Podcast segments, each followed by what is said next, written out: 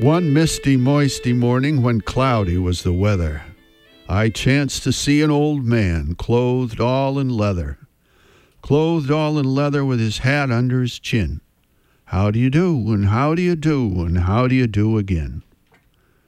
From an old nursery rhyme.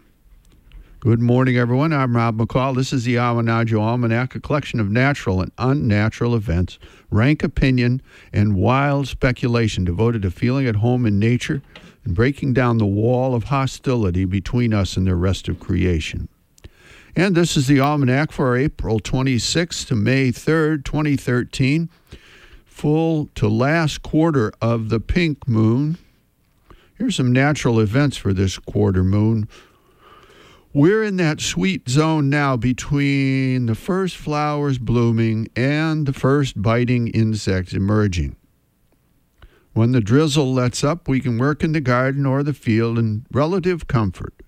Still cool during the day and just chilly enough during the night. But come Mother's Day or thereabouts, we can expect the return of mosquitoes and black flies on warmer, calmer days, just the sort of weather that the bees need to do their work of pollinating the apples and blueberries.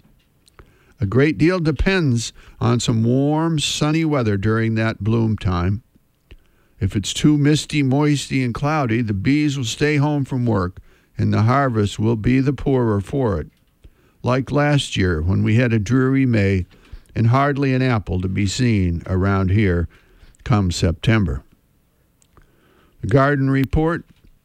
According to last Sunday's New York Times, researchers are comparing modern weather data to Thoreau's journals and estimating that spring is coming to the Northeast about 11 days earlier than it did in 1850. Well, you'll hear no complaints from me about that. The optimistic among us have turned over their gardens and planted their peas already. The more skeptical wonder what good it does to plant now when we may have several more weeks of drear. Here's a rank opinion. Spring, of course, is rolling in as it always does. That's something we can always count on. In other ways, the world is a little more uncertain. What with bombs in Boston, explosions in Texas, floods along the Mississippi, earthquakes in China, catastrophes in Bangladesh, and whatever the next disaster du jour will be.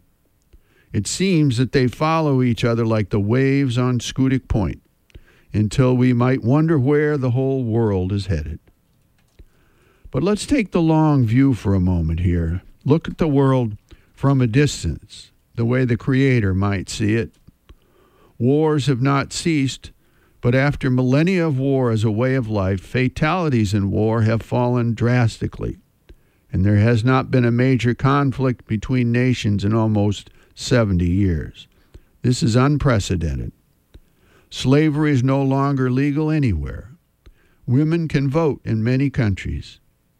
Civil rights, regardless of race, gender, age, economic status, or sexual orientation, are becoming the worldwide standard.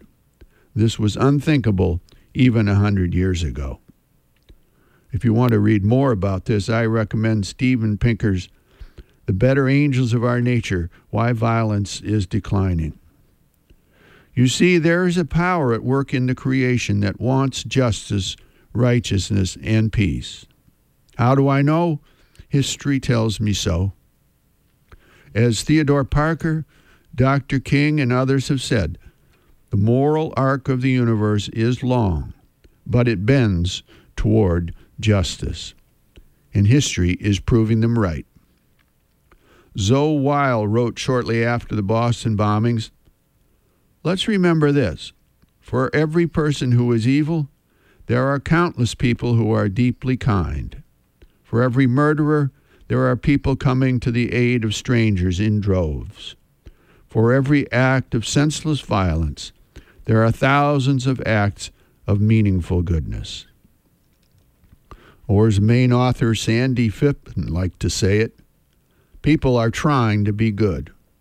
And Sandy's mostly right, you know. Finally, here's a seed pod for you to carry around with you this week. This one is from the Old Farmer's Almanac 1797. A couple of smart city men, seeing a farmer planting his field, one of them called out, Well, honest fellow, it is your business to sow, but we reap the fruits of your labor. It's very likely you may, said the farmer, for I am sowing hemp.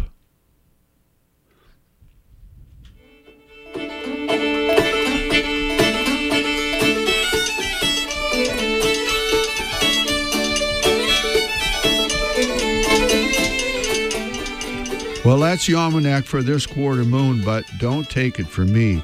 Go out and see for yourself. To WERU.